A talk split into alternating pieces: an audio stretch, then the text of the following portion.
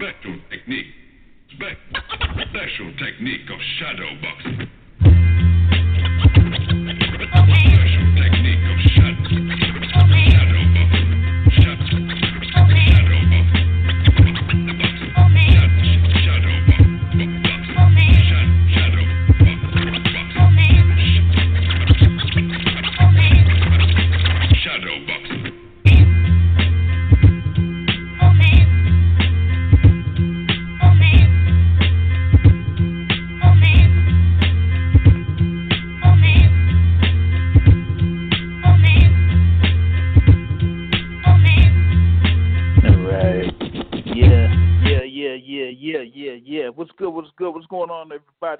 You are here live, and this is the Sunday, April 28th, 2019 edition of the Boxing Source Radio Show. I am your host, James Bell, the leader of the Boxing Source and social media. You could go on Facebook and find the Boxing Source page. You also have an Instagram uh, profile. You can also catch videos on the Boxing Source on YouTube, and you can follow us on Twitter at Boxing Source 2. Number to dial in is 347 237 5539. Once again, 347 237 5539. Press the one key to get on queue, and you'll be able to talk live on the show. Um, we have like a pretty um, packed show uh, here in uh, this particular edition of the Boxing Source Radio Show, as there was a lot of action uh, that did take place over the weekend, and uh, we may uh, see if we could have uh, additional bonus here in this particular version of the show. So be on the lookout for that. Um, you know, we had like a lot of activity going on in the boxing ring in various uh, places. Um, Friday night and Saturday night, so we're going to be covering all of that. Plus, we want to get into additional news and notes uh, that uh, went down over the week, and you'll get uh, my insight on uh, what happened with some of the dudes that did take place over the course of the week. But want to get right into the uh, highlights of sorts uh, that happened over the course of the weekend. Uh, we had something going down over on Friday night. It's the forum in Inglewood that was, uh, you know, headlined by the WBC Super Flyweight Championship fight um, between Srisaket Sor Rungvisai and Juan Francisco Estrada. Uh, but you know, we also had a unification fight that did take place in the super bantamweight division as Daniel Roman and T.J. Doheny uh, fought each other for the IBF and WBA super bantamweight championships, and just wanted to you know get into uh, those uh, particular fights. Starting off with that unification fight between Daniel Roman and T.J. Doheny uh, for those super bantamweight championships. Uh, you had, of course, Daniel Roman as the WBA uh, champion. He was, you know, able to uh, get that particular version of the title back in 2017, and he has had um, multiple uh, defenses of that title, uh, getting wins over the likes of Moises Flores and Gavin McDonald uh, before taking on T.J. Doheny uh, there, who came in as the IBF Super Bantamweight champion. Uh, came in there with a record of 21 and 0. Had uh, won the IBF version of the Super Bantamweight Championship uh, last year with the win over Ryosuke Iwasa, and uh, had one defense of that title over in Madison Square Garden with a TKO victory over Ryohei Takahashi before getting this uh, unification bout against Daniel Roman. Um, you know, with with you know with these two guys here in the super uh, bantamweight division, uh, you had you know two guys uh, you know that wanted to you know, see if they could uh, put in their head as the uh, top guy in at super bantamweight. Uh, you did have, you know, the uh, WBC champion uh, there in uh, Rey Vargas, uh, who you know was considered by a lot of people to be the uh, top person there at super bantamweight. Uh, you do, you know, also have um, you know Emmanuel Navarrete, who recently won the WBO version of the super bantamweight title over Isaac Dogboe. Um, so, you know, you had all of these uh, fighters that had, you know recently had their uh, either their title defenses or had recently won their uh, world titles uh, over the past uh, six to twelve months.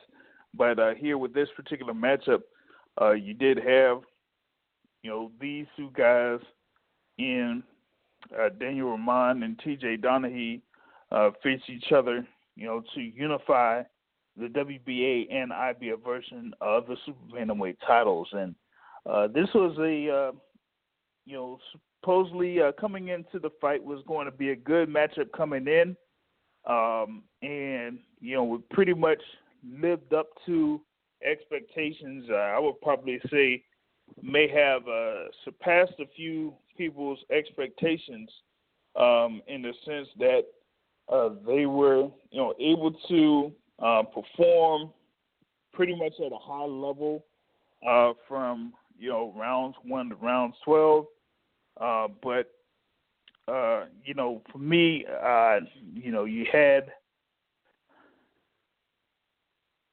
Daniel Roman pretty much kind of like separate himself uh, over T.J. Doheny. You know, with him being a you know long-standing um, world champion, uh, had like a little bit more experience under his belt uh, in comparison to T.J. Doheny you know, with his uh, big, you know, the last two fights that he did have were uh, wins against uh, pretty good opponents uh, there in uh, Flores and uh, Gavin McDonald, and uh, he was able to, you know, get the best of uh, T.J. Doheny in in this particular matchup. Um, you know, was able to score an early knockdown in the fight in round two, and you know also had followed it up uh, with a uh, knockdown in uh, round 11. Uh, so he kind of like was catching uh, T.J. Doheny a few times uh, there in in this particular bout. Um, pretty much uh, just showed in the tail ends of the fight that he was, you know, a little bit uh, of a higher class than T.J. Doheny, even though Doheny uh, or Doheny, my my fault is Doheny. Um, that you know Doheny was game. Uh, you know, was still coming forward, still you know pursuing uh, Daniel Roman, um, but you know those times that he did get caught was you know a definite uh, setback for him, um, and you know it just ended up that uh, Daniel Roman uh, was able to get to uh, through uh, 12 rounds in this particular matchup um, and it went to the scorecards, and you had scores of uh, 116, 110, uh, another score of 116, 110, and 113, 113 for him to get a majority decision win. Add the IBF version of the Super Bantamweight Championships to his WBA Super Bantamweight title handing Doheny his first loss of his professional career. So Doheny falls to 21 and 1, while Daniel Roman moves to 27 wins, two losses, and one draw. And uh, with these scores here, uh, you see that one judge there, uh, Max Luca, had it, you know, 116, 110. It's pretty much a uh, eight rounds to four. Uh, Zachary Young had the same score, 116 110. And Edward Hernandez Sr. had it 113 to 113. So, with those two uh, knockdowns that Roman scored over Doheny, looked like uh, Edward Hernandez Sr. had it 7 5 in favor of Doheny. So, It was, uh, you know, a little bit of a contrast from the other two scores uh, that were uh, posted in by Max Luke and Zachary Young.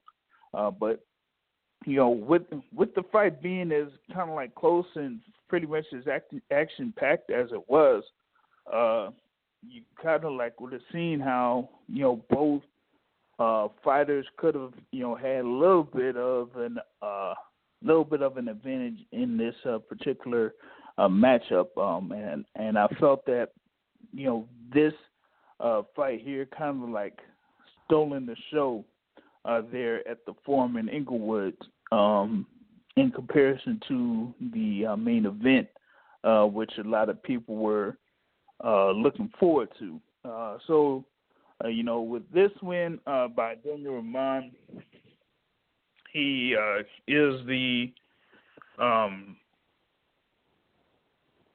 first guy pretty much in that super bantamweight division to kind of like unify those titles. Um, Navarrete, like I said, with that WBO championship, uh, recently won that title.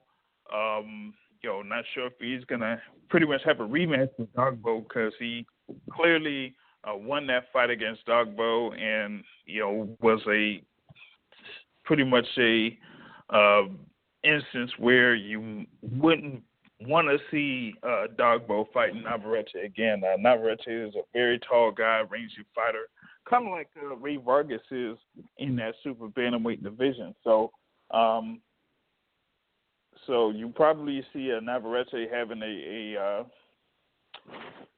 a voluntary defensive source here before he could pretty much take on uh, any of these other guys that uh, hold titles there, super bantamweight. And, you know, Rey Vargas, uh, Vargas, you know, did have um, his uh, fight uh, back in February uh, where he was able to uh, defend his title and get a unanimous decision. So um, we're going to see uh, what's also next up for uh, Rey Vargas as uh, he does have, you know, still a couple of guys there that are contending for that WBC version of the Super Bantamweight Championship, including the uh, top ranked guy there, Julio Ceja. So uh, that you know that's kind of like what you know in store there at the Super Bantamweight division.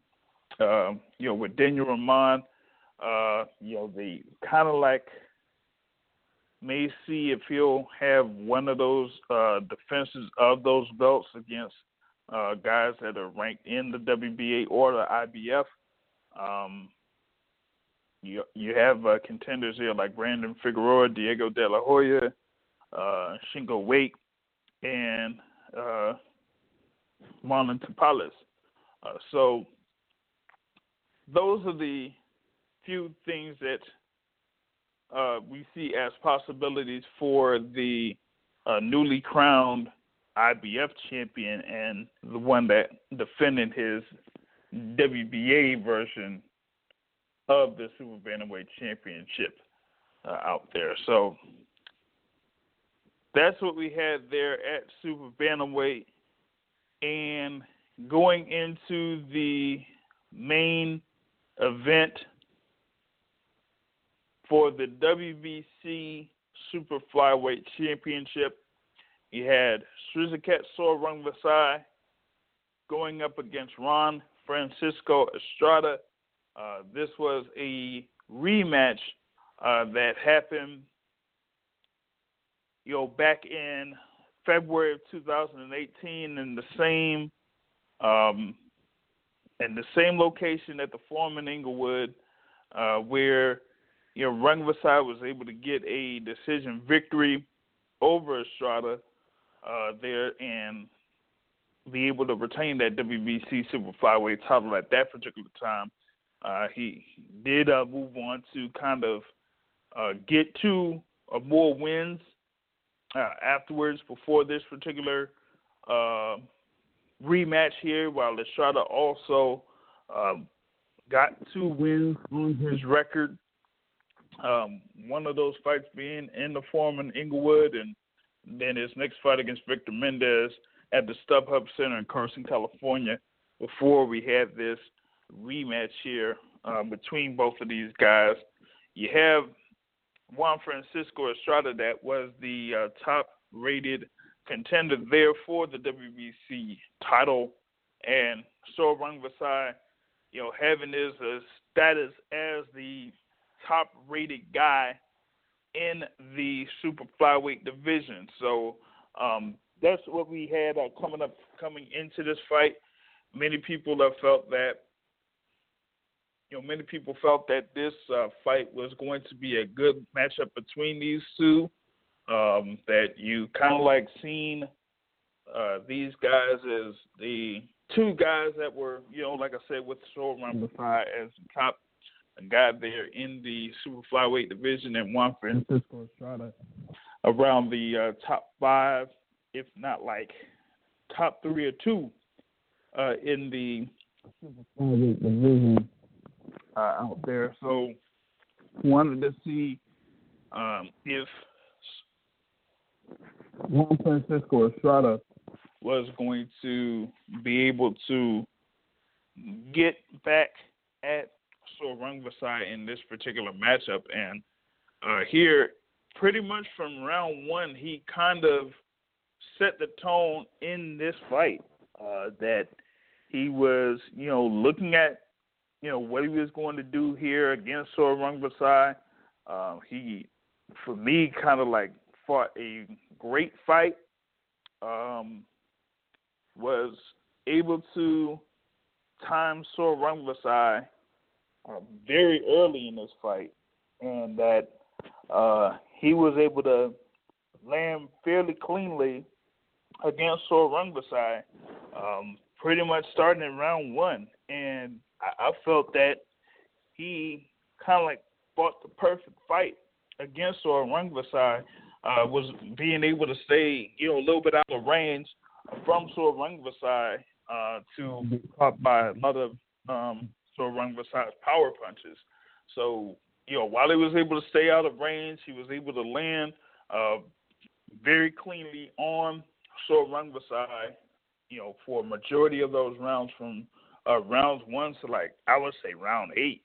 So for me, like those first you know, eight rounds or so, um, you had Juan Francisco Estrada be very successful um, in his game plan as far as like being able to measure Sor Rungvisai uh, there in range, um, see what Sor Rungvisai was going to do, and be able to uh, hit and connect well with uh, counter counter shots, and also mixing that in with you know a few uh, jabs and hooks in there to kind of like throw uh, throw Sor Rungvisai off, and his timing was you know, off base. And it just didn't seem like, you know, after like four rounds or five rounds or so, that Sor Rungvisai seemed to be completely in it.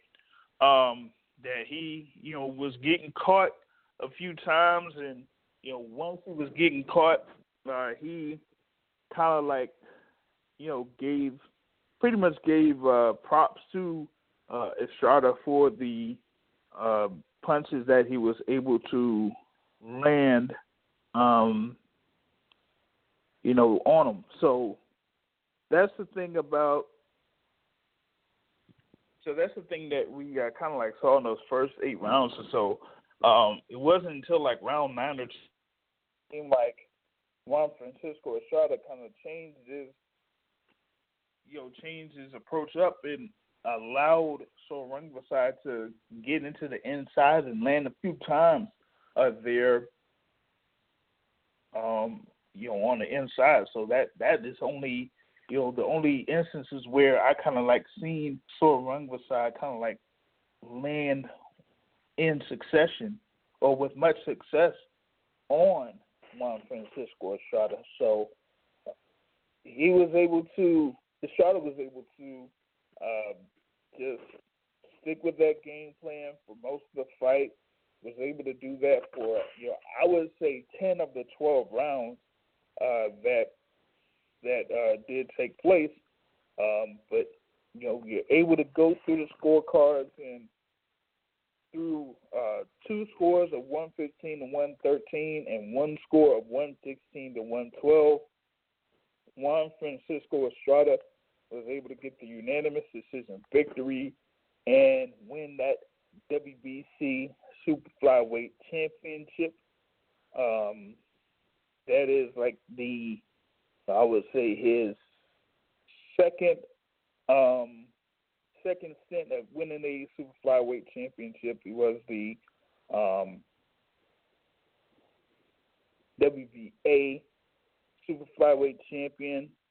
Um, you know, earlier um, in his career, uh, but he also, you know, had a, a version of the flyweight championships uh, like back in uh, 2014 and 2015. So uh, he he was able to be, you know, he is a two division uh, world champion, and you know he uh, hands uh, Sor beside his first loss since back in 2014 against Carlos Cuadras. So you know Sor Rungvisai had gone through a uh, string of you know over four years uh, where he was able to uh, get a string of victories, and of course he is notable for uh, handing uh, Roman Chocolatito Gonzalez uh, his first couple of losses um, in his career. So um, this, you know, kind of like signifies as a big win there in the super flyweight division,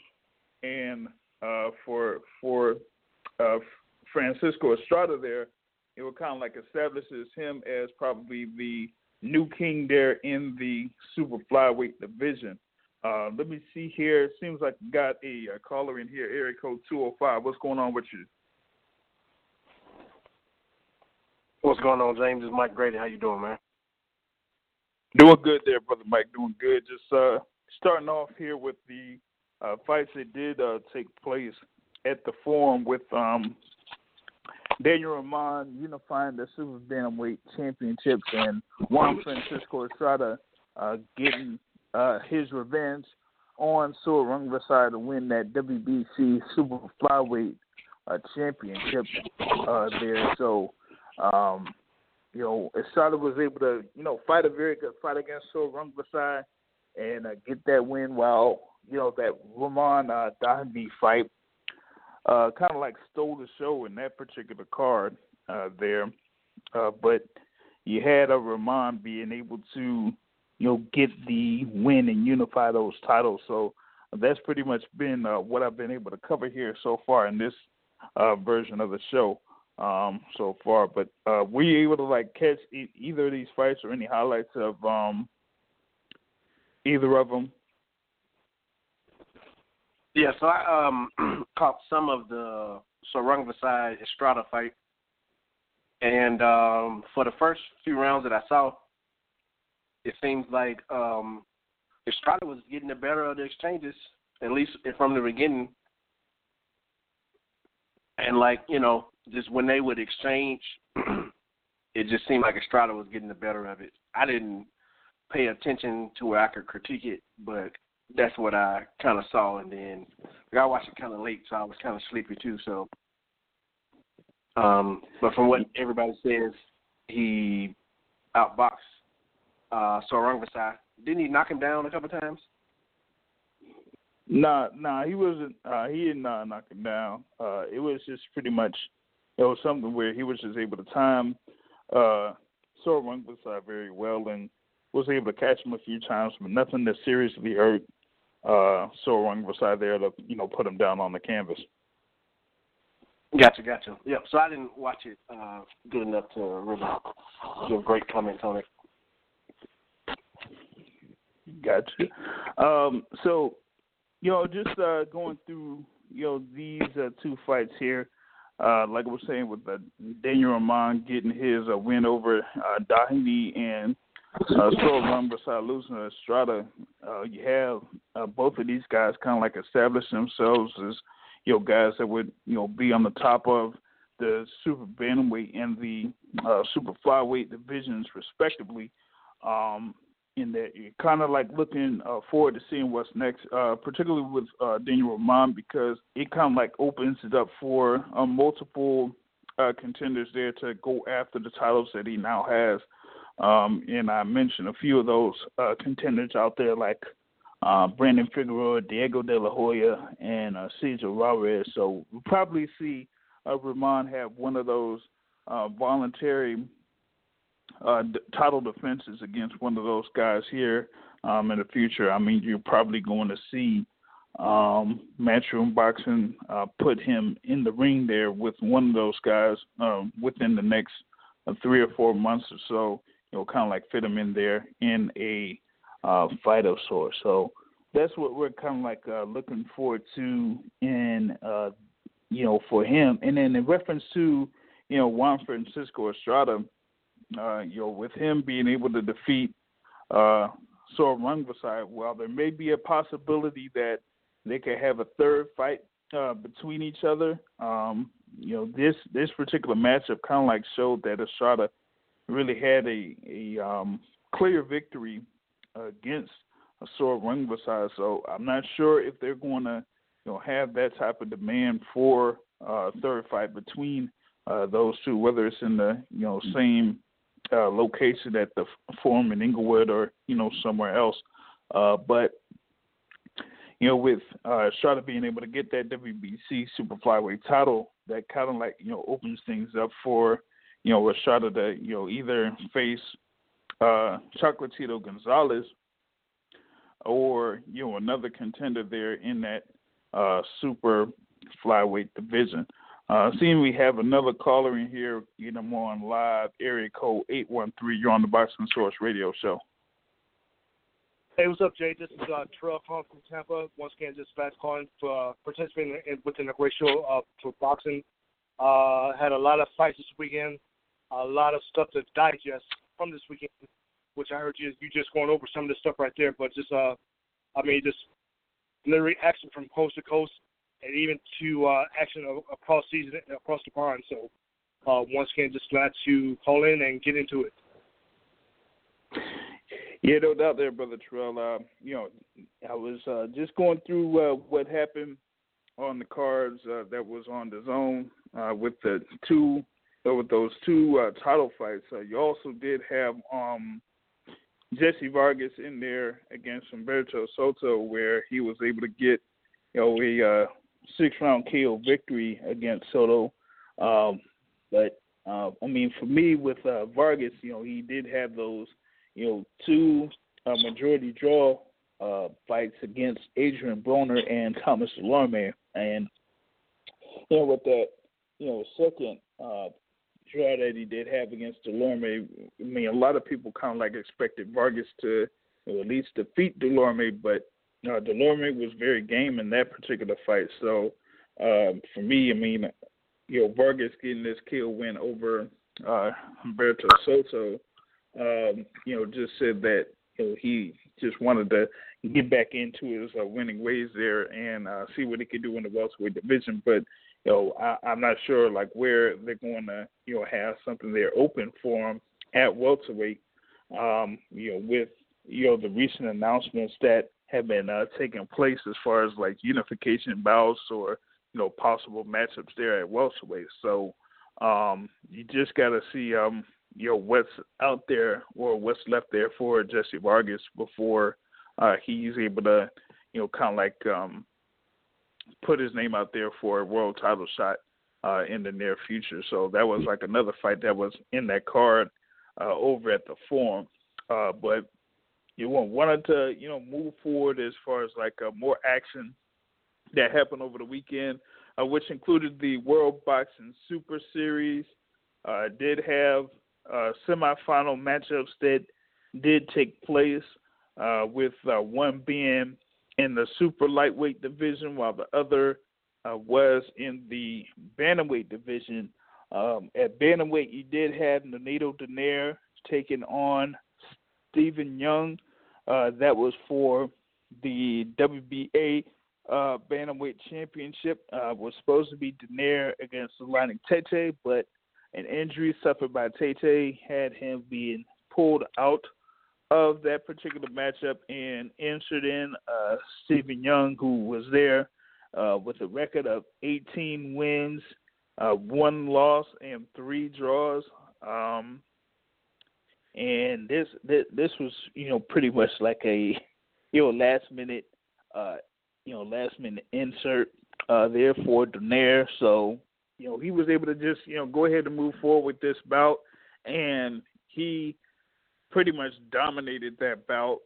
Um, you know from the beginning, and then you know he just was able to catch Young with a uh, like a clear left hand that dropped Young to the canvas and pretty much almost like knocked him out cold uh, there in that sixth round. So Nair was able to score a KO victory in the sixth round, and he is moving forward to the uh, World Boxing Super Series final. And uh, I mean, for me, it, it's kind of like pretty uh, surprising, given that uh, going into this World Boxing Super Series, he had lost two of his last three fights. Um, you know, one to Jesse Magdaleno and, you know, the other one to Carl Frampton um, before going into this. And, you know, he had went up against Ryan Burnett, and Burnett had had uh, suffered an injury during the fight, so he couldn't continue. And now, uh, you know, here in this uh, particular instance, the person that he was supposed to fight uh, ends up being injured and had to pull out of the fight.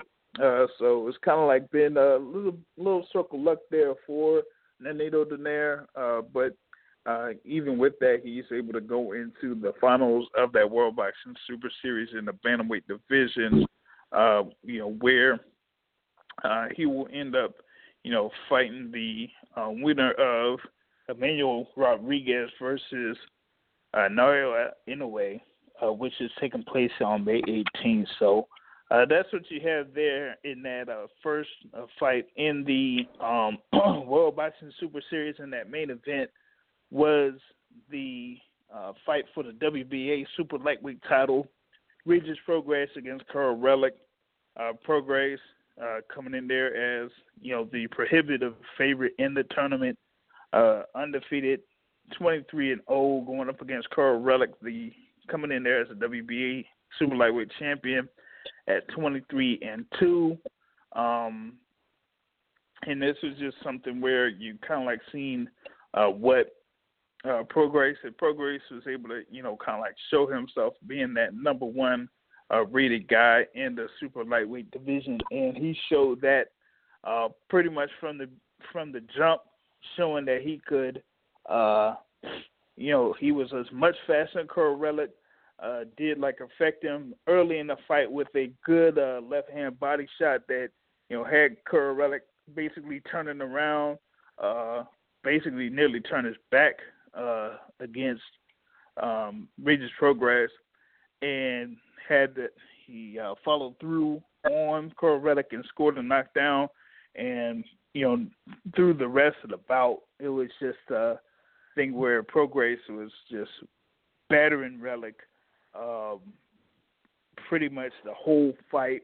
You know, had his Relikh's nose busted up, and you know he just uh, it was just too much. He was just too much for Kiryl Relikh, and uh, the referee stepped in, uh, stopped the bout uh, at 136 in the sixth round for Regis Prograis to score that TKO victory, and for him to go into the final of that World Boxing Super Series in the super lightweight division. He'll await the winner of Ivan Baranchyk and Josh Taylor.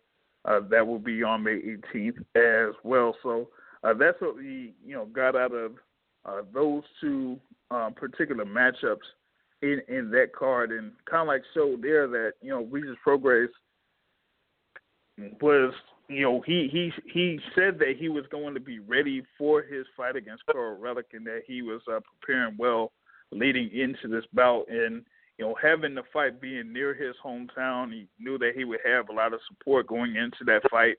Um, and he just went in there and you know did his own thing. He, you know, going in when they had like a um, the conference call, he pretty much mentioned that he doesn't really like uh, study his fighters, you know, going into the bout. He just goes in there in the first uh, couple of rounds or so, see what his opponents are doing, and then you know makes his adjustments from there. But it seemed like right here in the first round, he kind of like established it. He was a much faster fighter and much more uh, you know powerful fighter, and basically blew out Kiryl Relikh uh, in this uh, particular matchup. Um, I'm gonna start with uh, Terrell. Uh, you have any thoughts on uh, what happened with Donaire and uh, Regis Prograis?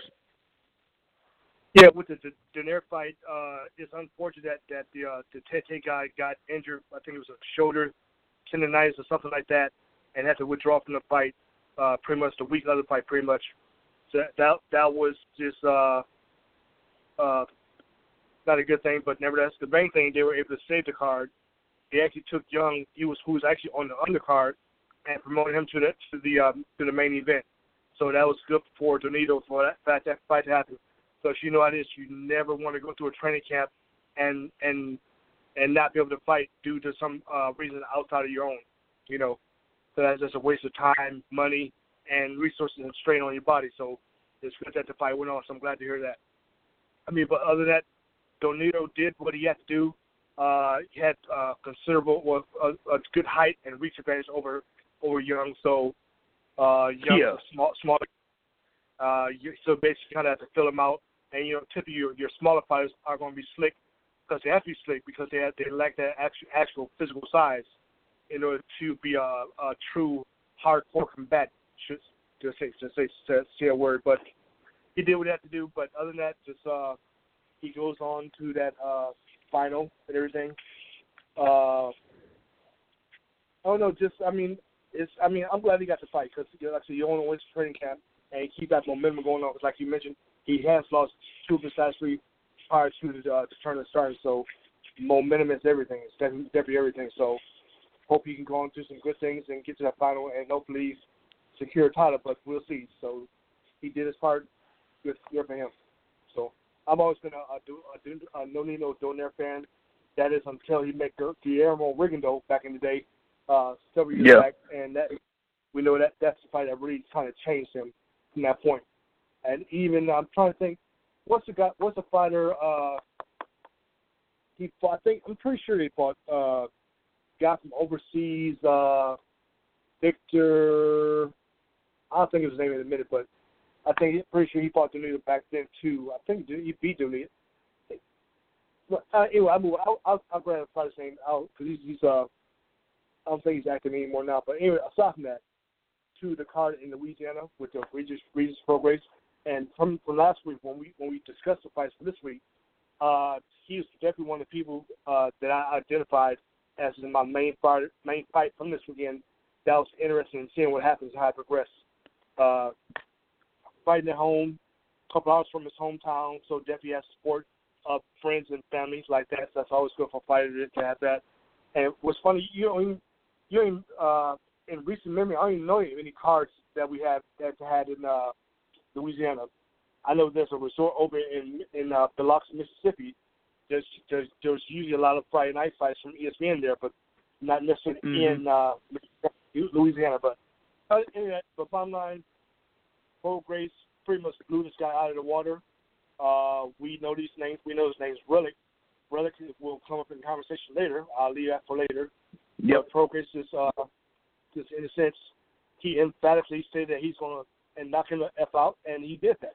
So, uh, so that's great, great to hear. But I tell you what, just looking forward, if we can get a, a final at 140 for the WBS to turn for Regis Prograis and Josh Taylor, that's going to be the makings for a great fight. Because uh, Josh Taylor, I didn't know much about him prior to this, but the way he's been fighting in this tournament, he's he's, he's fighting his ass off. So so looking forward if Taylor and Prograis is in the final, uh, that's going to truly be, in a sense, be a pick-up fight. Uh, Prograis probably will have more speed on him, uh, but but but Taylor's is not someone that's going to back down. But we still have some work to go yeah. in order to get to that, that particular final. Uh, if that does happen like that, but I'm re- really though when you talk about 140, uh, it seems if you if you think about it, it seems so long ago when 140 was filled with people like Terrence Crawford, uh, even Adrian Broner to a degree, uh, Amir Khan, uh, uh, uh, Danny Garcia. That it seemed like so long ago, and because even since then, all those names I've mentioned have already did a lot of work at 140, left 140, went up to 147, right? And now in, in after after Crawford unified the titles and then subsequently left the, left 140, it just left it wide open again. So it took some time, a little bit of time for some names to come to uh, a, a memory at 140. People like Regis Prograis, Relikh in, in a sense, uh, even and even Post Victor Postol is making a comeback at this point at 140. But mm-hmm. uh, 140 is slowly, slowly beginning to get, get to get back on fire, and I'm so appreciative of the fact of the WBSS tournaments at the different weight classes that are, are uh, selecting certain fighters, fighters and giving them an opportunity to to, to uh, win that Muhammad, Muhammad Ali trophy in that division for the title for the for the, for the tournament in that sense, and giving uh, name and title recognition to that. And even uh, a great thing like we talked about before with the tournament, uh, it doesn't matter if you have the title. It's, it's, it's basically people. You have to fight in your bracket put your title up. If that's if your title goes up, that's what goes up. So, but it's a great thing at 140, and, and like I said, now it's really starting to get back on fire within that division. Where you're going to see some exciting fights as we are seeing right now. So, so I'm looking for Prograis to continue to rise. Josh Taylor, people like that. So it's uh, it's definitely fun to see. And really, who else is at uh, 140? Jose Ramirez, and even Victor, Victor Postol. Postol, he won last night against uh, this kid's name. Let me see. Your postal uh, went against uh, Muhammad Mimoune. Yeah, Muhammad yeah. anyway, something like that. Who uh, I forgot where he's from, but but Postol, uh, he's he's he's someone else that can put his name back into contention at 140. He's certainly a contender within the division, despite uh, his losses against uh, Crawford and uh, Josh Taylor, right? So that's that's definitely a name to figure out figure as well. Uh, he's not going nowhere.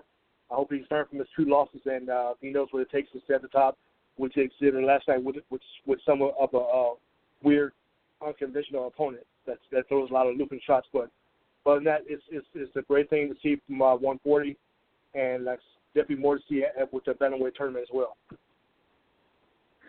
Yeah, uh, definitely there with that uh, super lightweight division. You know, uh, Prograis had been able to clearly uh, scores win over Kiryl Relikh and kind of like establish himself as you know one of the top guys there in the super lightweight division. And if he possibly fights uh, Josh Taylor, Josh Taylor defeats uh, Ivan Baranchyk uh, on May 18th, then you're going to have your very good matchup there for the uh, WBA and IBF uh, super lightweight titles. And going through that super lightweight division itself, it seems like they're trying to uh, also make a uh, fight between Jose Carlos Ramirez and Maurice Hooker for the WBC and WBO uh, titles there. So that kind of like makes the uh, super lightweight division, or at least the top of the super lightweight division, uh, be uh, back up there again and, and things like that. Um, so that you'll be able to get those uh, good fights uh, between uh, these top guys. Before I get Mike Grady back on, I got a caller here that was um, you know, on mute for a while. Area code six four six. You're on the Boxing Source Radio Show. What's good? Hey man, it's Rafael Calvo of Adium Boxing. It was going up, on, Raph? What's good with you? Not much. Uh, I got to see a little bit of the aftermath from DAZN and um what was the other one? Uh, the Showtime fights. And uh, uh yeah, the uh, Showtime fights there, but uh, you know, two, you know, two the two of these uh fights that I've covered here were on DAZN. The Friday uh night fights that were there, and this one here with the World Boxing Super Series on Saturday. Yeah. Yeah. So I, I was uh tuning into all the aftermath because I I really just was like watching some of the highlights. I didn't I didn't tune into the Rances versus Robert Easter fight that closely because I I had to work or whatever. But um I wanted mm-hmm. to ask is are there any questions that I could ask like that have a little something less to do from this weekend? Like Uh, uh, about the middleweight division? Uh, I mean, you probably could like cover something within the middleweight division, as um, you know. Well, we do have you know that big fight that we're looking forward to on uh, next Saturday uh, with those uh, with the unified middleweight championships that are on the line there. So, um, yo, real quick off topic, what did you want to talk about?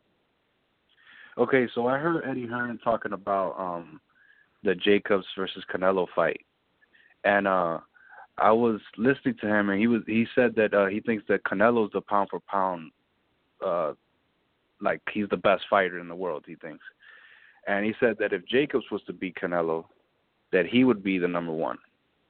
So something went off in my head, and it made me think that wait a minute, if if Eddie Hearn has Andrade and uh Triple G and Jacobs and Canelo, and if Jacobs was to win versus Canelo, which I actually give more chances to Canelo, but if Jacobs was to win versus Canelo, would he clog up the welterweight division? Being that Al Haymon has all the most of the welterweights? Like I just wanted to ask that question and see what you thought. Well, I mean, in reference to the welterweight division, uh, you do have, um, you know, the things there with the champions and uh, Keith Thurman. Uh, you have Sean Porter uh, out there, and you also have Errol Spence. So they, you know, they kind of like do hold the majority of the uh, welterweight titles. So you know, most Yeah. of those matchups that will happen at welterweight are pretty much, you know, under you know that PBC banner and under Al Haymon. While on the flip side, there with at middleweight you do have you know a lot of those middleweight champions that are you know either with uh, Golden Boy Promotions with you know Canelo Alvarez or you know under uh, Matchroom and the Zone or uh, with their free agent of sorts there with you know uh, Demetrius Andrade with that WBO version of the title. You have Daniel Jacobs that has you know IBF uh, title as well, and then you have the you know contender there in Gennady Golovkin that you know, will have uh, one fight uh, that'll take place uh, here uh, in the future before he kind of like sees if he'll campaign uh, there in the middleweight division. So uh, you do, you know, have a lot of uh, a lot of the big fights there at middleweight. Pretty much will take place on you know the, zone platform, whether uh, they're promoted by Matchroom Boxing or uh, on the Golden Boy Promotions or and the like. So, I mean, in that sense, you probably will see like a couple of fights being blocked off, but in reference to the middleweight division, I don't really see that kind of like happening because, you know, since like every, you know, pretty much like every uh, world championship uh, is uh, held by a fighter that fights on the zone, that's where you're going to get uh, those middleweight title fights in, you know, starting here uh, next uh, Saturday or May 4th with Yeah. that unification uh, bout between Canelo Alvarez and Daniel Jacobs. That kind of like shows uh, there where the uh, of the middleweight uh, division is. Um, so that's what I pretty much, uh, you know, got on that. Um, did you have any thoughts on uh, what happened there with that uh, super lightweight title fight between Prograis and Relikh uh, before I go into the thing with um, Easter Junior Barthelemy uh, later on. Um, not really. I I I I tuned into some of the highlights of the fights. I saw what Jesse Vargas did. Um, I saw what um what this I forgot this guy at 140. Forgot this the guy's name, but I saw what he did. Um, but I I didn't I didn't too, I didn't focus too much on the on, on the fight between Estrada and Rungvisai. The only thing that I that I kept hearing was that uh Rungvisai went uh he went orthodox. And um he sh- the, the Eddie Hearn was saying that he shouldn't have that he should have just like after the sixth round he should have stayed lefty uh southpaw and he would have been fine and and the the fight would have been better off for him but you know I know that they they're campaigning for a rematch or whatever and stuff like that but I didn't really watch it closely and I had, I hadn't seen the first one so being that I saw the highlights though, I think it is worth the rematch. But the guy was talking about uh, Estrada was talking about that he wants to unify and then maybe rematch again because the guy Rungvisai gave him a rematch to begin with. So I thought that was dope. Like I, I think I feel like at times like the zone has way more to promise. Even though like these fighters sometimes they don't they don't have uh much of publicity. You know, Mhm. I, I besides besides the fact that they're international stars at times, because in- in America they're not known, but internationally they're known. So I feel like at times they give more promise, or it makes you want to tune in again to the zone. And I I, hate I hate to crap on Showtime, but like sometimes I feel like I feel like Showtime needs to step their game up a little bit. Well, I mean, I have a question you know, over the too. past few months or so, well, at least I would say over the past six months or plus, uh, we've seen that, you know, the zone has really invested a lot of money into, you know, the sport of boxing and getting a lot of these boxers over to have their fights televised uh, by the zone, uh, whether, you know, you know, it's the acquisitions of, you know, getting Anthony Joshua, uh, getting Canelo Alvarez, getting the likes of um, you know Alexander Usyk, um, and these other uh, you know the middleweight contenders, and you know with their recent signing of Devin Haney, who will be a part of the card um, that's on May 25th, uh, headlined by uh, Alexander Usyk uh, against Carlos Takam. They, they're you know definitely making their statement to say, hey, Hey, I have a quick question. We real wanna have before you on boxing- For the caller from uh, New York, please. uh, what was that?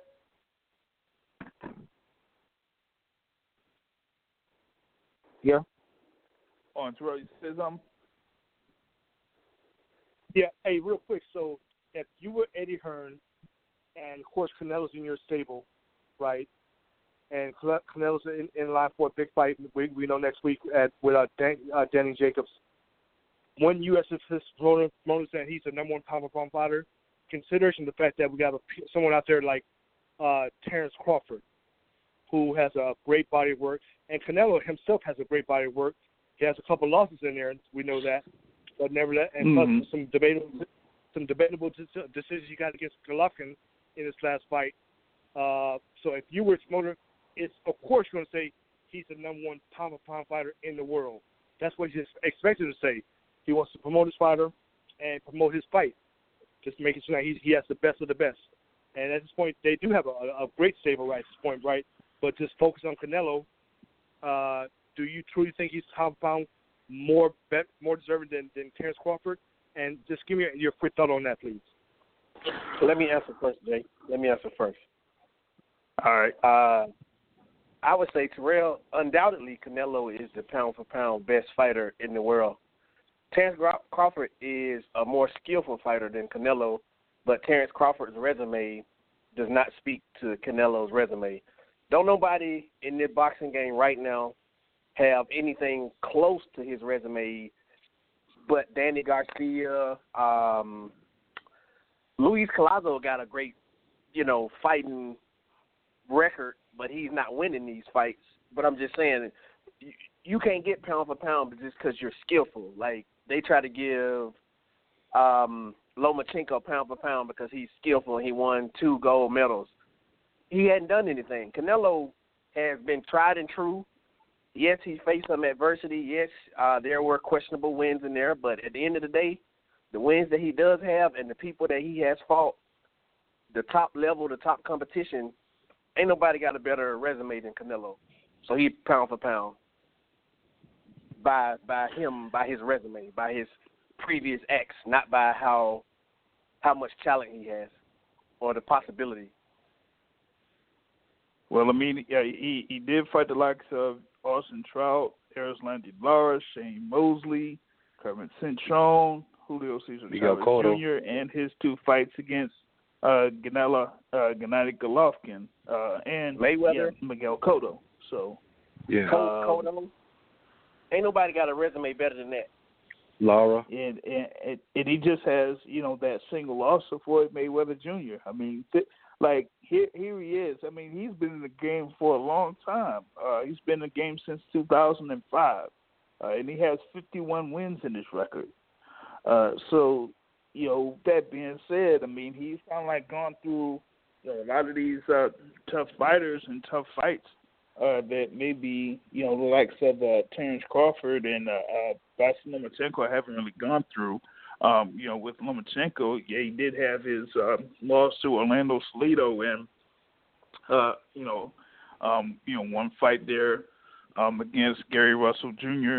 and then his you know fight last year uh, where he was able to you know win the uh, that WBA uh, version of the lightweight title. Um, you know when he you know defeated um Linares. So while he so while Lomachenko has had a couple of uh, you know big fights himself, he hasn't really had the overall resume that Canelo Alvarez has had. So uh, that's why you know people would probably put uh, Canelo there at number one because of you know him being able to have that many uh, wins on his record and uh, being able to fight and defeat the likes of the uh, fighters that he was able to defeat.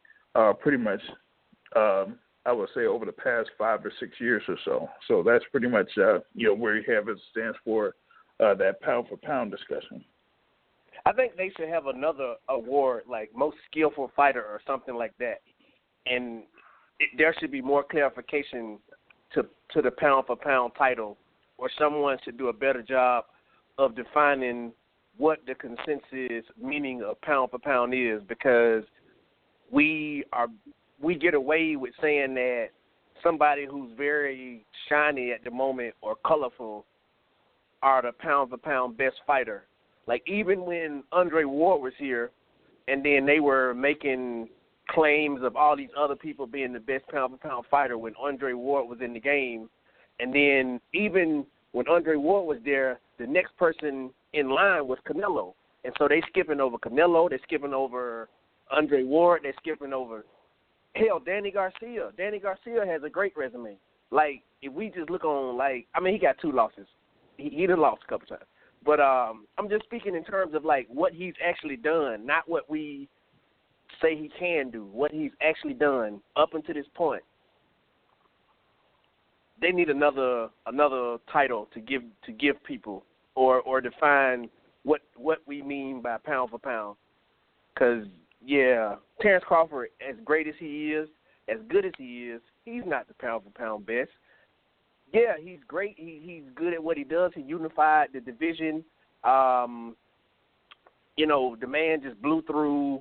He made Amir Khan look like he was a C level fighter. He's a great fighter, but until he fight the likes of Shawn Porter or these big fights where he actually faced adversity, because the thing that makes Canelo the pound for pound great is that Canelo has faced adversity. You saw what he did when he was fighting against Mayweather, where he knew he wasn't going to win the fight, but he continued to still to try to win the fight, even though he was outclassed. You look at another person who fought Mayweather, um, um, Pacquiao. Pacquiao took it back a few notches once he realized he wasn't going to win the fight, and in in in in all senses of the word, it was a glorified spar match. Like Canelo continued to try to win. Canelo exerted himself. Canelo looked foolish at times because he was trying to win. Mm-hmm. He faced adversity and came back and he learned a hell of a lesson because Canelo learned a lot from that fight. We got to see Terrence Crawford face some adversity outside of just getting hurt one time by uh what's his name and then stopping him at the end. He need to face some real adversity to where he's not always favored to win a fight. Like Canelo the pound for pound because he takes fights like he's about to have next week in that um, whatever his name has a chance to win. Like if it goes to the scorecards, sure, we know Canelo gonna win, but um, Daniel Jacobs has at least a chance to win.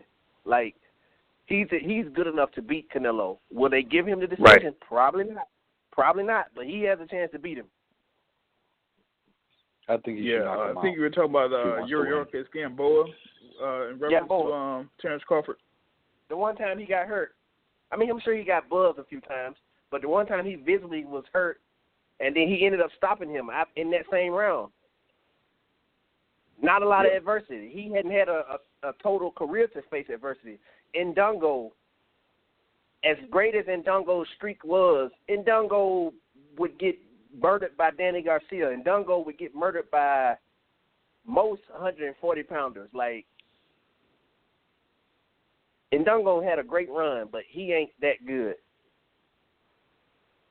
Yeah, gotcha, gotcha.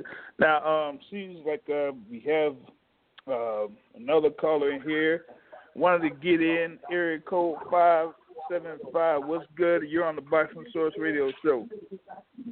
The Boxing Source, what's happening, fellas? It's Austin Trout. I had to call and sorry I'm a little bit late, but better late than never. Yeah, no doubt, my brother, no doubt.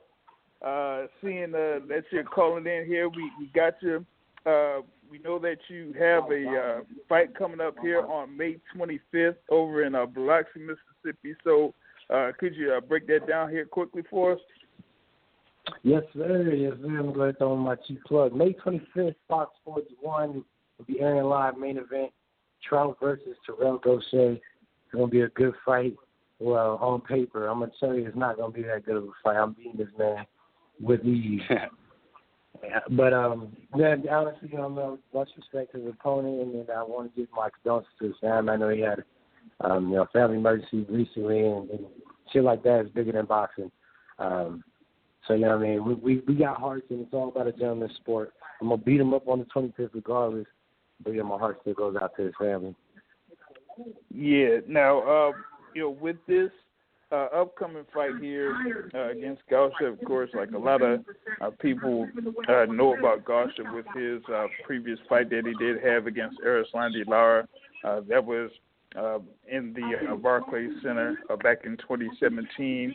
Um, that was, you know, pretty much a fairly uh, uneventful fights for a lot of people that were in attendance and that were watching. But uh, he did, you know, respond uh, with a uh, KO victory over Joey Hernandez in December 22nd of last year at the Barclays Center. Uh, so, you know, he's kind of like looking to get, you know, back into the uh, back into the contention there in the super welterweight division. But I'm sure that you want to kind of start stop that type of momentum there uh, in this fight against yeah, uh, I got him my own in Biloxi, Mississippi. I got my own plans. I want to get myself back into contention in the junior middleweight and the welterweight division. So, you know, his his run ends with Joey Hernandez. Yeah, exactly, exactly. Now, um, you know, seeing here, you you kind of like um, still there. Uh, in the WBC rankings. Uh, they got you, I think it's uh, currently number five in the WBC. Uh, so you're kind of like, you know, go in there, get this win, and then kind of like put your name uh, a little bit higher than the WBC rankings, particularly with, um, you know, that title kind of like changing hands uh, recently uh, with uh, Tony Harrison uh, defeating Jermell Charlo uh, out there. So, mm-hmm. um, what are you looking to kind of like uh, do here in this particular fight against Gausha so that you know they could say, hey, you know, Austin Trout is you know still out there at super welterweight, and he should be in line to get another title shot here in the future. Man, I couldn't say it any more any better. Um, I, I don't not just want to win. I want to win in a fantastic fashion. You know, um, my back is always against the wall, but you know my back is really against the wall. Despite coming off a loss um, last year, which is almost a year to to you know to the fight day, about a week shy of a year me being in the ring. I, just want to one. I just want to fight. I just want a job again. You know that's first and foremost. I love boxing. I love fighting, and um, you know I hate these layoffs. But it is what it is, and now I got a chance to, to not only come back, but come back against a, a good opponent with a good name and a good record. He's got an amateur, I mean, a stellar amateur background. He's an Olympian, and a win over him uh, would be great. But a win over him with great fashion, like meaning I beat his ass all ten rounds or stop him, would be just icing on the cake. And that'd be exactly what I needed for my career to get back into the to the title contention. Yeah, um, you know, speaking of uh, that fight uh, that you did have, the previous fight was uh, back in June 9, 2018 against Jermell Charlo there. Um, that was for that WBC uh, title where um, you did uh, kind of like uh, have the get the short end of the stick um, in reference to the decision. Um, you did uh, kind of have um, one of those judges there have have the score in your favor, but the uh, two uh, knockdowns that were scored uh, made that like an even uh, scorecard uh, there against Jermell Charlo. Uh, but you know, like you were saying, you you had this uh, layoff, and you know that kind of like is you know pretty much a um like downer because you want to like get there in the ring, you want to get in there and fight, and you know show that you you know still have it uh, in there in the ring. So you know it just you know kind of like the breaks kind of like didn't fall in your favor to try to get a fight there before the end of the year, and so you're yeah. able to get into 2019 and now you have this fight here against Kyrell Gausha, and you, like like you said right there, man, uh, trying to make a statement to get uh, back into title contention there at uh, 154 pounds, uh, right there. So um, it, I would like you to like kind of like expound on, you know, what it means like have those uh, type of layoffs and how how that like affects you as far as like, um, you know, keeping in shape or if if you like uh you know kind of like following off as, as far as like uh staying staying within the weight or if you had like a walk-in weight where you kind of like get a little bit above 154 pounds. So does it like kind of like take uh, a little bit more time for you to get back down into fight weight before you prepare for a fight whether it's against Gausha or anybody else yeah, well, I mean, one of the layouts for the type of fighter I am, the busier I am, the sharper I am. You know, if you see me in a fight where I haven't fought in a year, it definitely wouldn't have been as good as if it was my third fight in that year. And um, when I was nice and busy, I was, you know, knocking people out, you know, stopping people easily. So that's that's one thing that the layoff does, and, and another thing is too. It's like you have to get in that whole mindset of of, of camp, and, and getting in that mindset of camp is harder to do when you ain't done it in a year it almost seems like you're just kind of redoing everything over again or learning everything over again. And I'm not talking about the box. I'm just talking about like getting your schedule ready, being away from your family, um, things that you, you're not used to. Like I, I, I'm very active in my children's life, you know, and, and so mm-hmm. having to miss them, it felt like I ain't, I ain't. Right now, it's been you know a few weeks since I've seen them. It felt like I ain't seen them in months because you know just being back in that camp mindset. Um, but this time I got I got Rob Garcia and I have Floyd Mayweather Sr. on board, and and they've got me my weight's great. You know they they've whipped me into shape already, and we still got time to to sharpen everything up uh, and to get stronger and better. And so you know I, I thank God for for those two coming in on board, and, I feel like honestly they showed me this camp has shown me that I've been doing camp wrong in my whole 36 fights. So, you know, going forward, after this fight's going to be the first fight, and it's not going to be the best fight that you see also, Child, because I am coming off of, uh, you know, a year layoff, but it is going to be a, a better version of Austin that you guys have seen in a long time. And, and and the next fight is going to be even better, and the fight after that is going to be phenomenal. As long as they keep me busy. Now that's uh you know very interesting that you know you mentioned the thing there as far as like working with Robert Garcia and uh, Floyd Senior. Um, you know you're there over at I the want to make sure it's not uh, Robert Boxing Garcia, Club. not Robert Garcia and, and Oxnard. Yeah, just want to make sure that that's, that's no, it's not Robert Garcia, it's Rob Garcia. He he yeah, was gotcha. uh, De La Hoya's strength coach for a long time. Uh, him and Floyd have been working together for like 20 years, and it's a package deal with those two. All right, got you, got you. Uh, thanks for uh, Uh-huh. correcting that there. Um, now, you know, you were saying the thing about your whole training regimen for this particular fight, and how you know this has been a lot different than what you've been doing in your previous fights. Um, kind of like explain how it's been different. Uh, you know, given that you you know work with a lot of uh, you work with a few trainers and been in a few boxing gyms. Uh, you know, most notably like over in Headbangers Gym uh, recently, Uh-huh. and you know other gyms. So how is it you know being there in like Mayweather Boxing Gym and kind of like you know being there working with you know those trainers and the other fighters that go into the Mayweather Boxing Gym? Um, I would say that like the biggest difference is is the data, um, and the mapping that Rob does. Uh, you know, Rob, he's he's kind of a one stop shop. He, he's the strength training, he's the sports medicine, he's he's the film uh, analyst. You know, he's you know we, we do things like we take my blood pressure every morning, um, you know, just to see what the numbers are saying.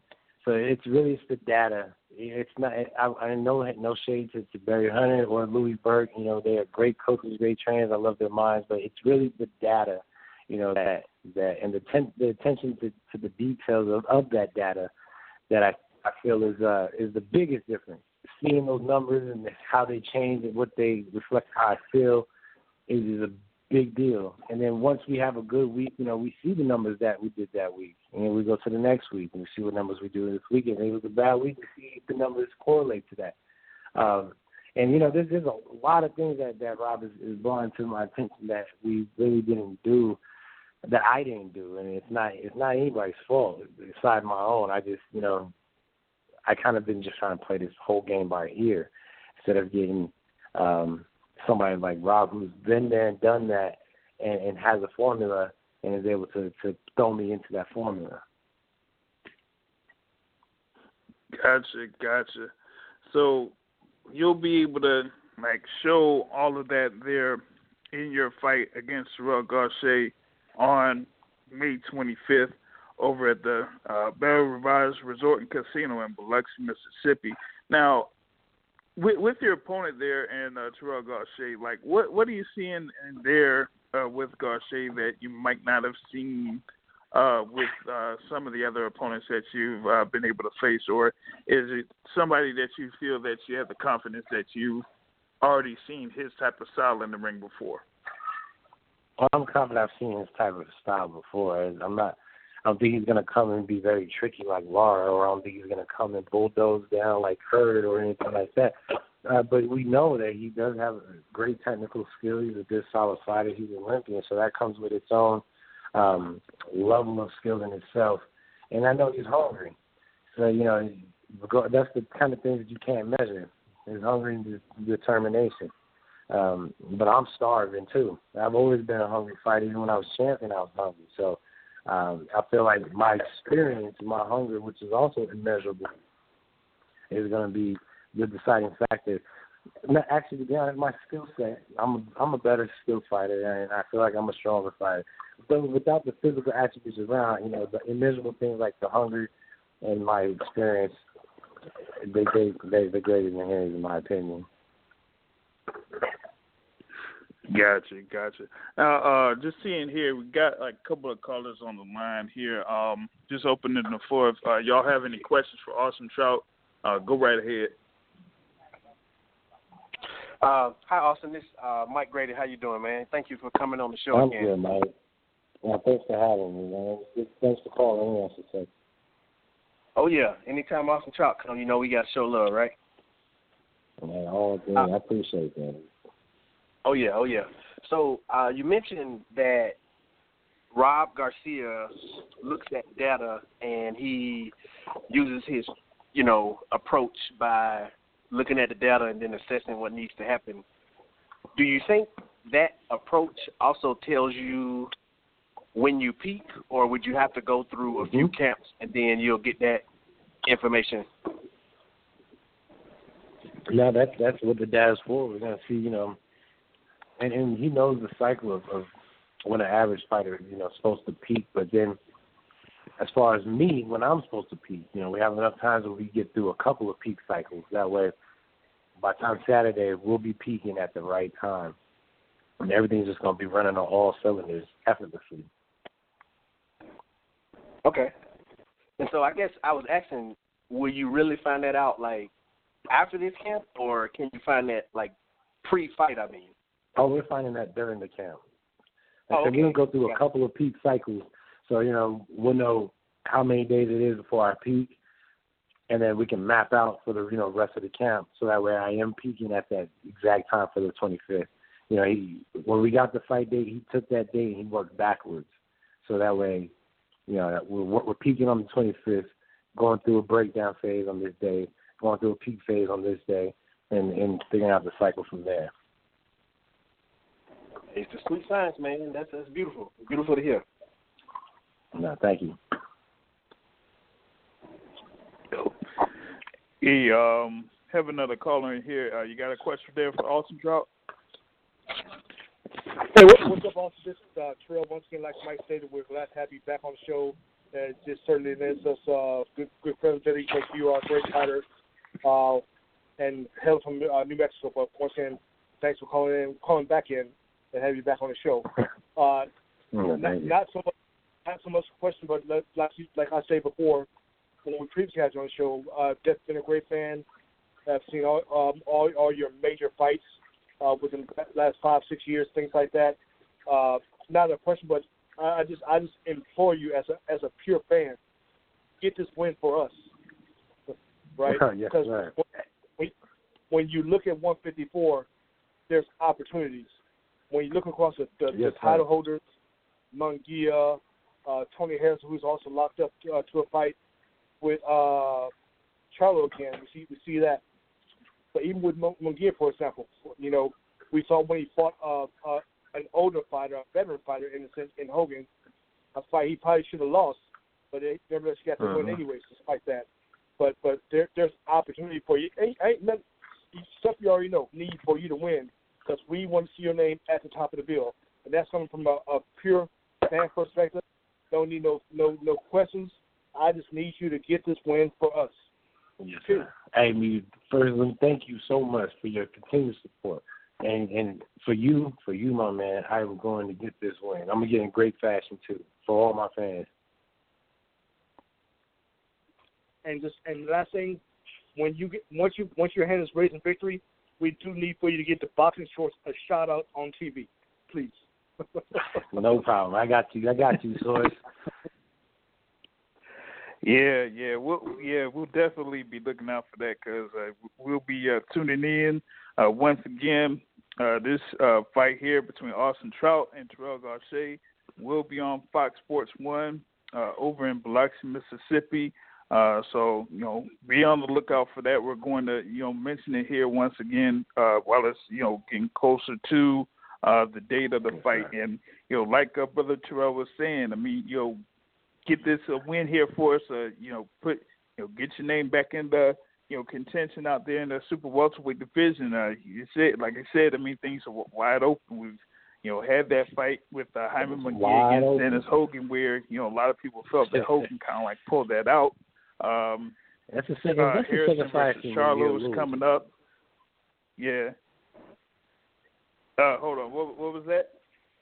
I said that's probably the second fight in a row I seen Munguia lo- lose. He lost to that that Japanese cat, uh, to that Asian dude. Um, but yeah, it's wide open. I plan on taking the whole game by storm, starting with Terrell Gausha. This is this is a new camp.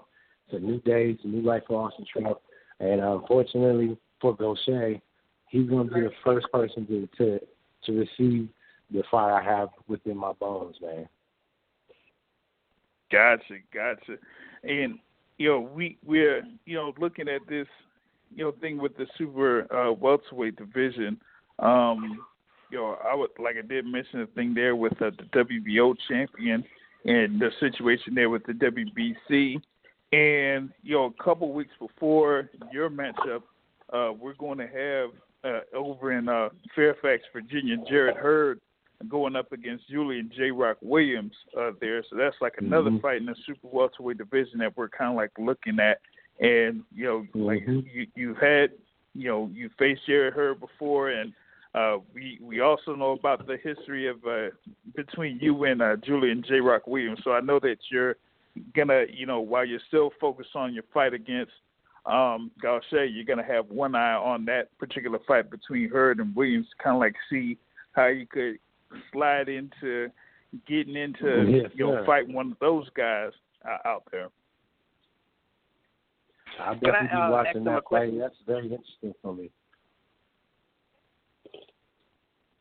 True, true.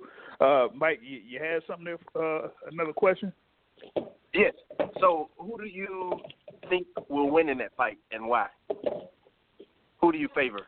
Um, I, I think Hurd is gonna win. Um, I, I, favor Hurd because he's just he's just a big bad dude, man. And and it don't matter if he's beating his ass the whole nine rounds. That tenth round, he's still coming. And if, if you're not able to, to beat somebody's ass for, for 12, 15 rounds condensed in 12, you know, God bless you. But I know I know Williams is doing his work, and I know he did his homework.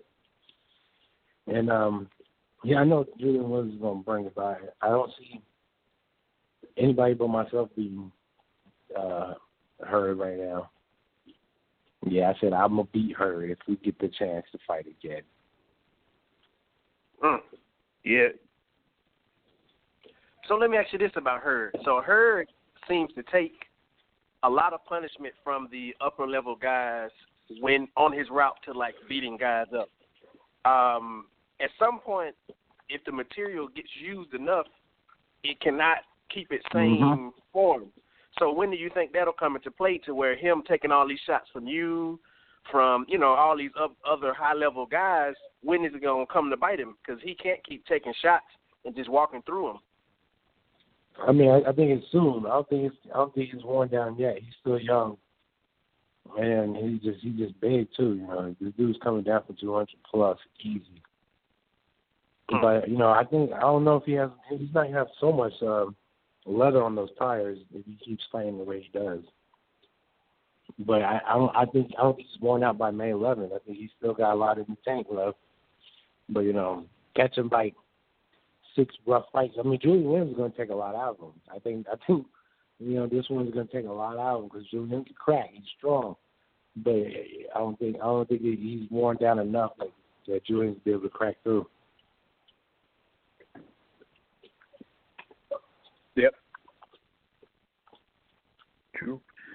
Yeah, um, yeah. The thing there with uh, you know J. Rock Williams, um, you know, he kind of like has it to the um, to to a point where he he's kind of going there and looking forward to try to go after uh, Jarrett Hurd, but um, like you were saying, I mean, Jarrett Hurd just uh, goes in there and takes punishment and takes punishment until he breaks down his opponent.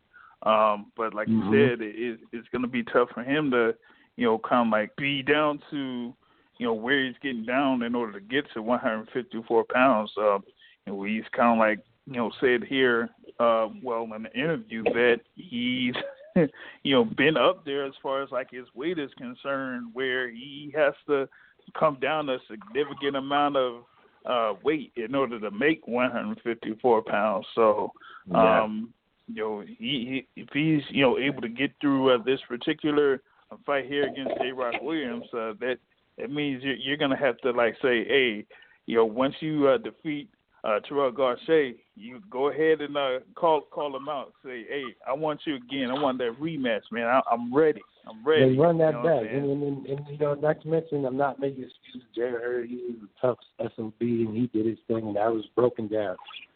I would love to have seen my performance because it was great in the beginning, in in the middle, and it just got bad at the end.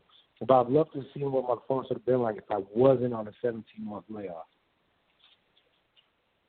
It's Yeah. hard to come back of 17 months and then fight a, came like like Hurd.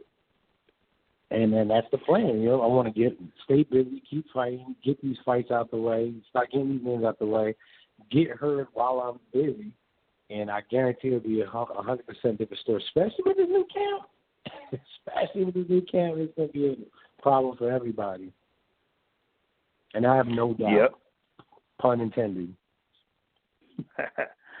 yeah, because uh, I mean that's that's the thing that you know many many of uh, you know your fans have seen is that you, you got like a lot of boxing skill and you've you've showed that against you know all, all of your opponents here. So you know it's just a matter of uh, being able to you know catch a Hurd there at the right time. Like say okay. You know, being Mhm. able to be successful in in your uh, strategy against Jarrett Hurd, and you know, kind of like discourage him to where he's not going to be able to do much of anything on the tail end of, you know, those fights, uh, you know, the uh, fight there against you. Absolutely. It's going to be plenty of what the first six rounds started as. We're just going to do that for the a whole 12 if, if he could take it. My legs will be under me. My wind will be in me. And I would love for that fight again. It would be a great fight. The fans will love it. I want it. but you know, I, I, I got to earn it. You know, he's the king right now in this junior middleweight division. So, and I don't mind earning it. Y'all know, I'm I'm down to go do whatever I got to do to get back to where I need to be. Yep, exactly, exactly. And once again, uh, here with we're here with Austin Trout. He has his upcoming fight that'll be in Biloxi, Mississippi, on May 25th against Terrell Gausha. Um, it'll be a 10 round fight and it will be televised live on Fox Sports One. So uh, y'all be uh, y'all make sure that y'all are able to check that out uh, there. And um, also, you can catch uh, you can follow him on uh, Facebook at Austin Trout and also on Instagram uh, at No Doubt Trout. So uh, make sure you follow uh, him on uh, social media as well. So just wanted to get that in there uh, for the people. You, um, is there like you know anything else that you you wanted to mention out here uh, before you you know get back into preparation or your final final preparations against Gausha? Oh yeah, also be on the lookout for that move to welterweight. The way I'm making weight now, with the discipline that I have, you know, I mean, I'm gonna shoot down to 47, shot the game too. I'm taking on 47, the middleweight. I'm beating up everybody. That's the hit list for the next few years. Are you serious about that? I'm dead. I'm dead ass serious, man. Oh wow.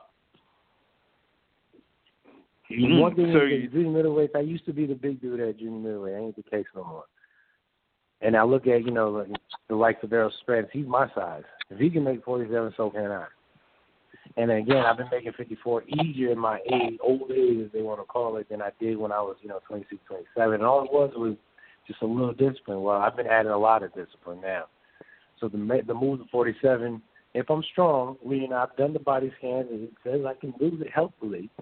So you know, if I'm still strong at 47, I guarantee I'm I'm I'm going through everybody. Oh. Right.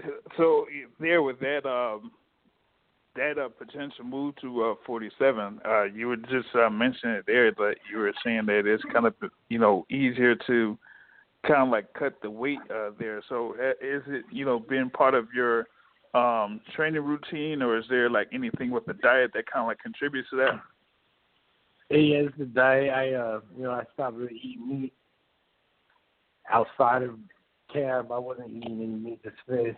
That helped keep my weight, you know, at a good time. And now that I'm in camp, you know, I, I need some of that protein every now and then. Um, but it, yeah, it's, it's the diet, it's the timing of what you eat. My man, like Rob Garcia, he has this meal plan where it's broken down to the science. He puts these certain things together that complement each other, that burn each other off, that helps you know helps you bring in water, drop water, but all the while still feeling strong. And like I said, all it took was a little more discipline. And so I'm I'm implementing a lot of discipline. And with all that discipline, I'm I'm gonna not only make 147, I'm gonna make it feel strong, just like I'm making 54 and feeling strong. Gotcha, gotcha. So, I mean, they, they have it there, folks. Austin, no doubt, Trout gonna be uh, fighting May 25th, Biloxi, Mississippi, against Terrell Gausha, getting right back into uh, the thick of things there in the super welterweight division, and may have future plans to go down to welterweight and contend there at welterweight. Uh, so uh, thank you once again for coming on the Boxing the Source radio show. Uh, you know, like I said, been a long time fan of yours. You know, uh, for years, for years, and you know, uh, thank you for uh, coming in here uh, and calling into the show, my man. Yeah, thanks for having me, guys. Y'all have a good one. All right, you too, Mike. All right, uh, so we got like about a few more minutes left in the. Uh, uh, regular portion of the Boxing Source radio show. If you want to call in uh, before it goes into the overtime session, uh, go in at 347 237 5539. Uh, once again, 347 237 5539. Press one key to get on cue, and you'll be able to talk live on the show.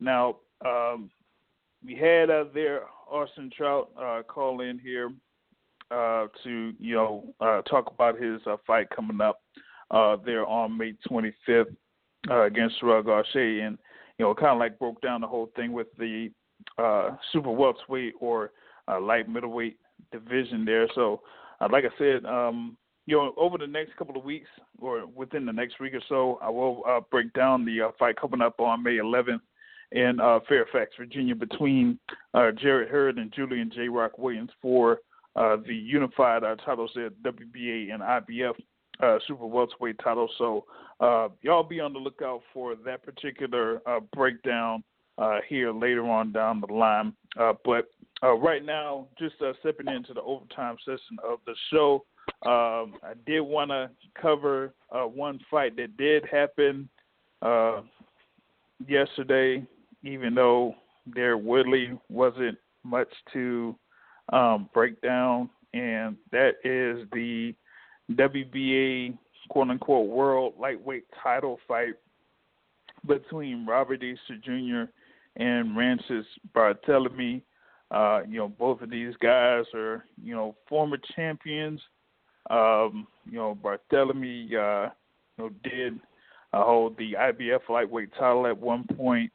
Uh, you know, so did uh, Robert Easter Jr. Um, you know, um, but Easter Jr. had been uh, coming off his uh, lawsuit, Mikey Garcia, last year uh, over at the Staples Center, while uh, Barthelemy did have uh, one win here in his previous fight, but the fight before that, he had a very disappointing performance uh, in his rematch against Kiryl Relikh.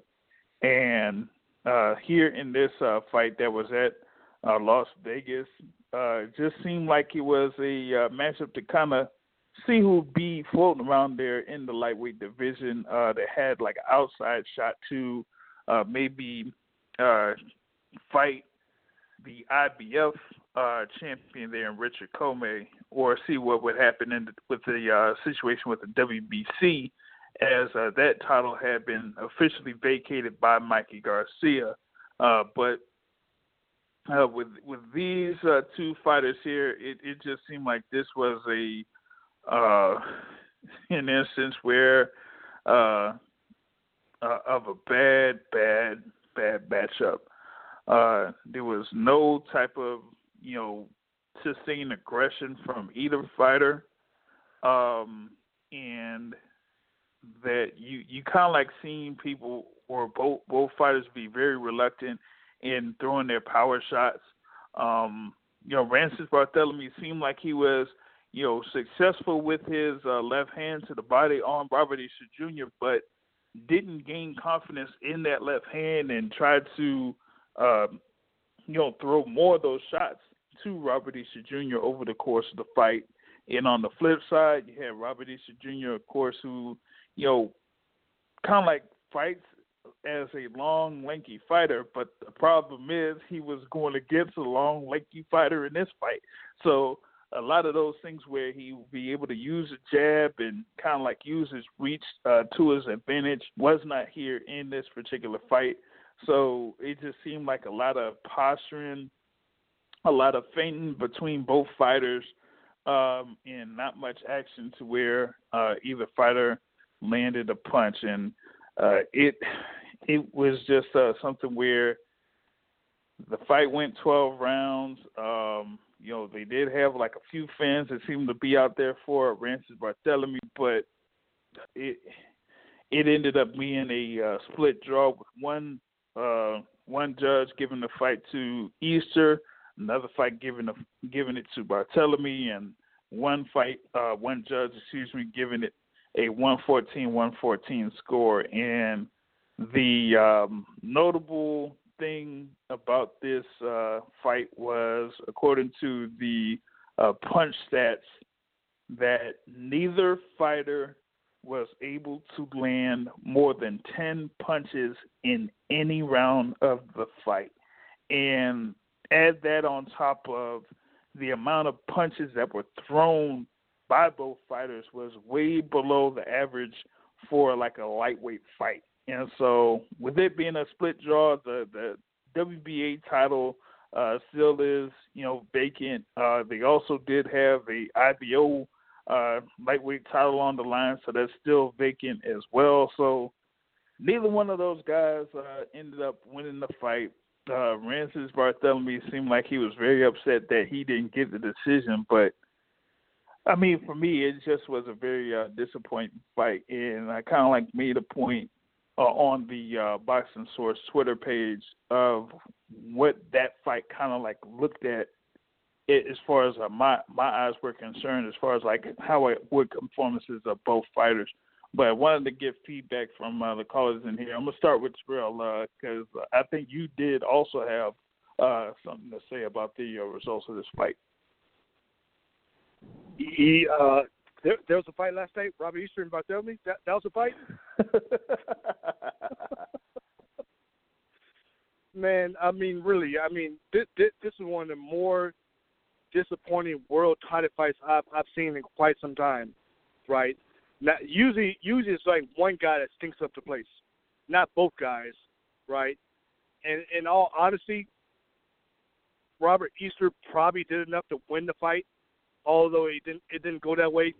But when you go back into the fight itself, or even even before the fight, so with with Robert Easter Jr., uh, he his last fight against uh, Mikey Garcia, he was trained by uh, Cunningham down here in Florida, and everything.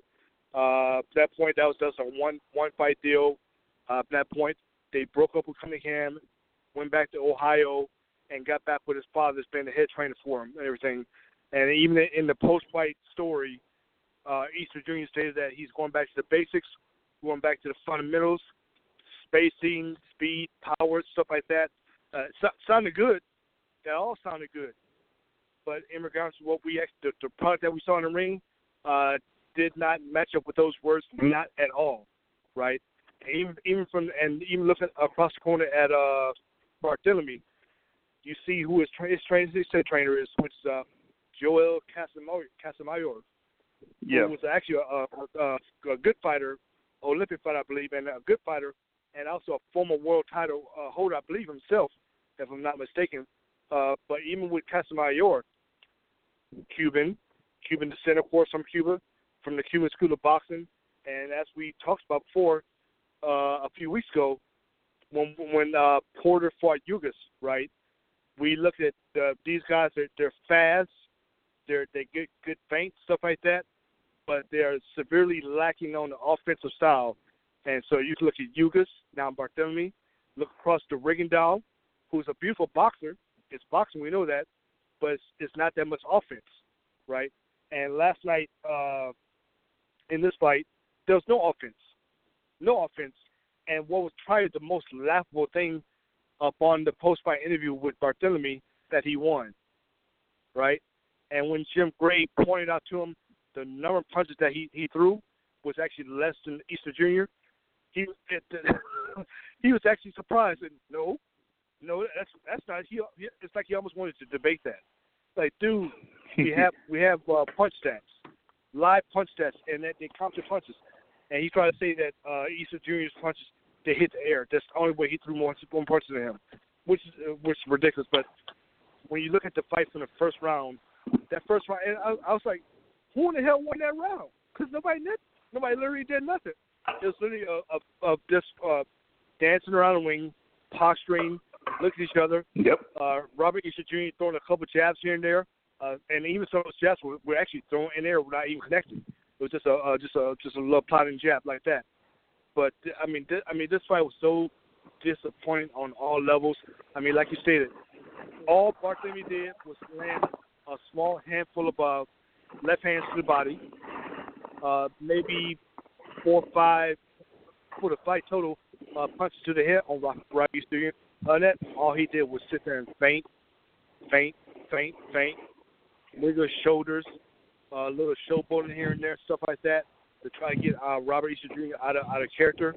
And Robert Easter Jr. all he did was sit there and stood there right with his power stance, because he he was fighting the southpaw, so he has to be careful. Hell, if, mm-hmm. if it was me, I, I would have stepped on his foot and hit him. right. exactly. You know, because uh, you know, but uh, this this is a horrible, horrible uh, title match, and and you think about it, both these guys are coming off losses, and you got a title up for grabs. So you're gonna do what you got to do to get that belt. I mean, like I said, like we talked about, you go to a training camp which which takes time, costs money on your body, on on your team, things like that, and you finally get in the ring to to fight for the title, to be in that command position within that weight class, and that's the product that you deliver, and then have the audacity to say that other men didn't do as much. I mean, at least at least Robert Easter Jr. was was somewhat uh humble in the moment. He he just said, well, the, well basically the judges saw it differently. That's how it is. Nothing I can do about it. And and they even mentioned the word rematch. We should run from a rematch. No, nobody's going. No, no network will want to will want to televise that as a rematch. That was a horrible, horrible fight. Period. Yeah, I mean that kind of like that kind of like reminded some people of you know some of the you know mismatches and and kind of like dull fights that you know some of uh, some some of the boxing fans were kind of like saying that Showtime was putting up, and so you know with with that being said, you can't have like um you know these these guys going up against each other and putting up this type of performance and then expect uh, people to of like say, "Hey, we want to see that again." No, that's not going to happen. Uh, so, you know, I mean, for me, it, it's kind of like you, we, we really don't kind of like expect anything much from uh, either Robert Easter Jr. or Rances Barthélemy, you know, after this particular matchup. Uh, I mean, I, I said like right after the fight that you know this kind of like showed like it was the Robert Easter Jr. that we saw against Javier Fortuna uh, last January over at the Barclays Center, going up against the uh, Rances Barthélemy uh, that fought Kiryl Relikh in that rematch. Uh, that was, you know, back in uh, March of 2018 in San Antonio, and you know those two performances by both of those guys in those fights was very disappointing particularly with uh, Barthélemy, because you know a lot of people expected uh, Barthélemy to you know do a little bit better uh, in the rematch against Kiryl Relikh, but certainly didn't.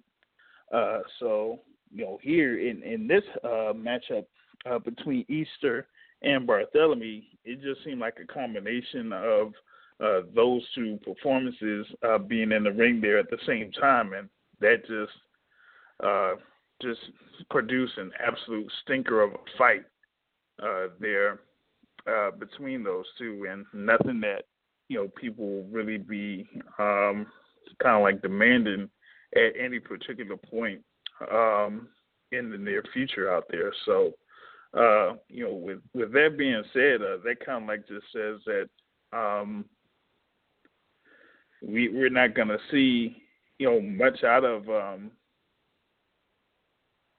you know, either one of these fighters uh, being put into a matchup uh, really uh, very soon uh, there. So um, unless of you know they kind of like have a Robert Easter Jr. Uh, out there somewhere um, being placed in another matchup because I think that you know with the connections that Robert Easter Jr. has uh, there within the uh, PBC banner that they're kind of like gonna you know put him in in the room uh, some other uh, guy there over in the lightweight division uh, probably quicker uh, than they do for um, Rances Barthélemy. So that's what we kind of like see out of out of that particular fight, and that, um, like I said, we're not going to see much of a demand against uh, uh, with uh, either one of those uh, fighters. So uh, that's what we had um, in that uh, Showtime card.